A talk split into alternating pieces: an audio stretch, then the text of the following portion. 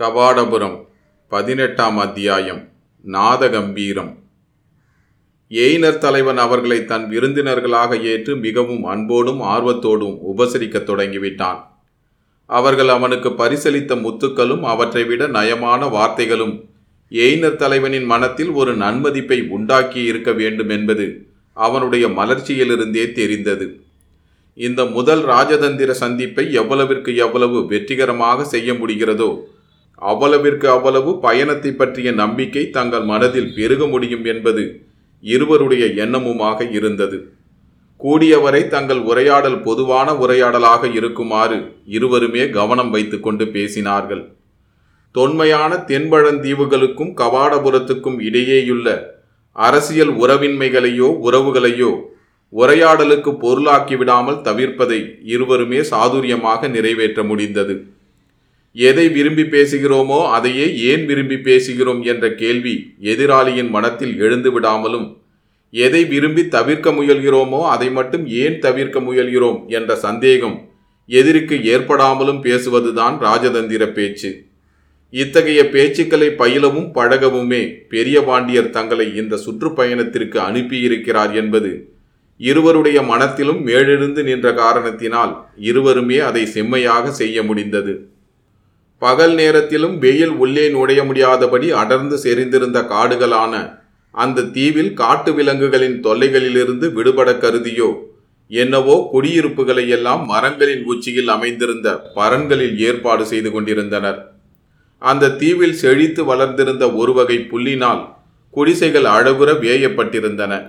முடிநாகனும் சாரகுமாரனும் தங்குவதற்கு கூட அப்படி இரண்டு பரன்களில் அமைத்த புல்வேய் குரம்பைகளே கிடைத்தன. உயர்ந்த மரக்கிளைகளில் வைரம் பாய்ந்த பல கைகளை பதித்து பசுமை சூழலில் தொங்குவது போல் அமைக்கப்பட்டிருந்த அந்த குடிசைகளில் தங்குவதற்கு இதமாக இருந்தது. நீருள் அமிழ்ந்திருப்பது போன்ற தன்மை அங்கு நிலவியது. அந்த தன்மையின் சுகத்தினாலும் பயணம் செய்து வந்த கலைப்பினாலும் முடிநாகன் நன்றாக உறங்கிவிட்டான்.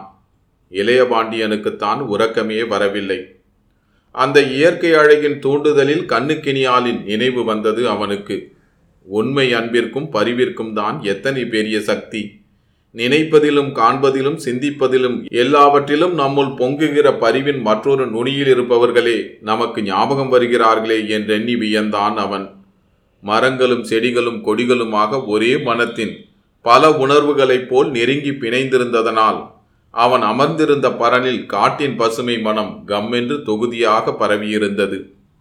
பூக்களின் நறுமணம் நமக்கு பிரியமானவர்களின் ஞாபகத்துக்கு ஒரு தூது போல வாய்க்கும் என்று அகப்பொருள் இலக்கணத்தில் ஏதோ ஒரு துறைக்கு விளக்கம் கூறுகிற போது ஆசிரியர் கூறியது நினைவு வந்தது அவனுக்கு.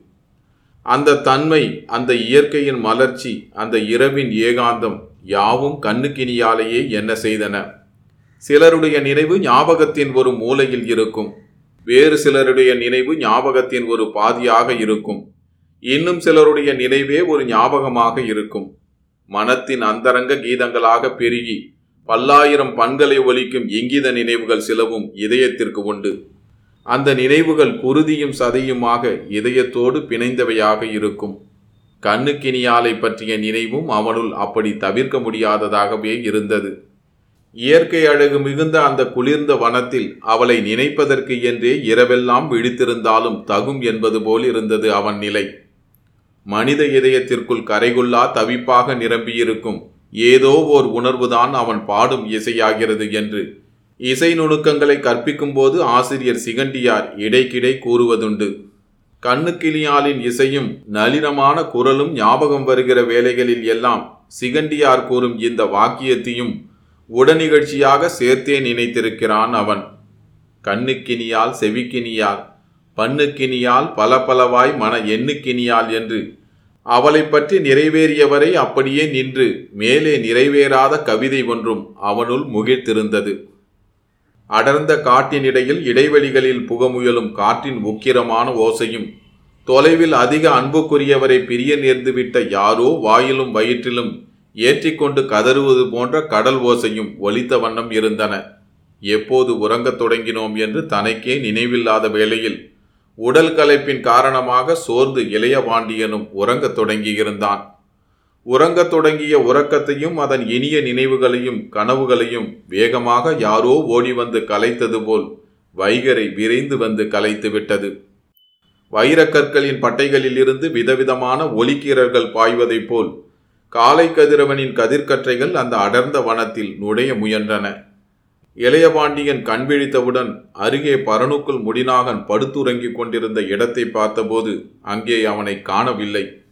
கீழே தரையை குனிந்து பார்த்தபோது அவன் அங்கே நின்று கொண்டிருந்தான். அவர்கள் இருவரையும் நீராடல் முதலிய காலை கடன்களை ஆற்ற அழைத்து செல்வதற்காக எய்னர் தலைவனால் அனுப்பப்பட்டிருந்த பணியாளன் ஒருவனும் பரனுக்கடியில் காத்திருந்தான். ஏற்கனவே கீழே இறங்கிவிட்ட முடிநாகன் அந்த பணியாளுடன் தான் பேசிக் கொண்டிருந்தான். சாரகுமாரனும் கீழே இறங்கி போய் அவர்களோடு சேர்ந்து கொண்டான். பணியால் அவர்கள் இருவரையும் பக்கத்து குன்றின் சரிவில் இருந்த ஓர் அருவிக்கு நீராட அழைத்துச் சென்றான். அந்த அருவியின் பெயர் நாதகம்பீரம் என்று கூறியபோது பொருத்தமான அந்த பெயரை வியந்தான் சாரகுமாரன். பாறைகளிலும் கற்களிலும் துள்ளி குதித்து விழும் வேளையில் மத்தளம் கொட்டுவது போல் இருந்தது அந்த அருவியின் நாதம். அருவியை கண்களால் அருகிலிருந்து காணாமல் சிறிது தொலைவு விலகிச் சென்று மரங்களின் மறைவிலோ புதரிலோ குன்றின் மறுபுறத்திலோ நின்று அந்த ஓசையை மட்டும் செவிமடுத்தாள். யாரோ தொலைவிலிருந்து உரத்த குரலிலே மத்தளம் வாசிப்பது போலவே ஒலித்தது. அந்த தீவின் அதிசயங்களில் ஒன்றாக அதனையும் கூறினார்கள். எல்லா கலைகளும் இயற்கையின் பல்வேறு விதமான சங்கேதங்களிலிருந்துதான் பிறந்து விரிந்து பின் நோக்கமும் துறையும் கற்பிக்கப்பட்டனவாதல் வேண்டும் என்று தன்னுடைய ஆசிரியர்கள் முன்பொரு சமயம் தனக்கு கற்பித்திருந்த பிரத்யட்ச வாக்கியத்தை இப்போது நினைவு கூர்ந்தான் சாரகுமாரன். நாதகம்பீரத்தின் குளிர்ந்ததுவும் காட்டு மூலிகைகள் வேர்கள் பூக்கள் பச்சிலைகளின் சுகமான வாசனை நிறைந்ததுவும் ஆகிய நீரில் குளித்தெழுந்தபோது தேவர்களின் அமுதத்தை உண்ட உற்சாகம் அவர்கள் உடலில் நிறைந்திருந்தது. நீராடி உடை மாற்றிக்கொண்டு அவர்கள் மீண்டும் எய்னர் தலைவனை சந்திக்க வேண்டியிருந்தது.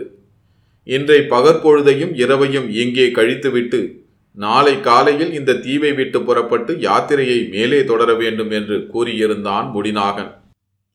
எய்னர் தலைவனின் அரசியல் உள்நோக்கங்களை பொதுவாக அறிய வாய்ப்பு ஏற்படும் முறையில் அதே சமயத்தில் தாங்கள் யார் என்று எய்னர் தலைவன் அறிந்து கொள்ளவும் முடியாமல் தந்திரமாக சில வினாக்களை வினாவி பார்க்க வேண்டும் என்று அன்றைக்கு அவர்கள் நினைத்திருந்தார்கள். முதல் நாள் அவர்களை வரவேற்ற அதே இடத்தில் அதே பழைய சுற்ற பரிவாரங்களோடுதான் இன்றும் எய்னர் தலைவன் அவர்களை எதிர்கொண்டான். ஆனால் அவர்கள் நினைத்தபடி ஒரு காரியம் மட்டும் முடியவில்லை.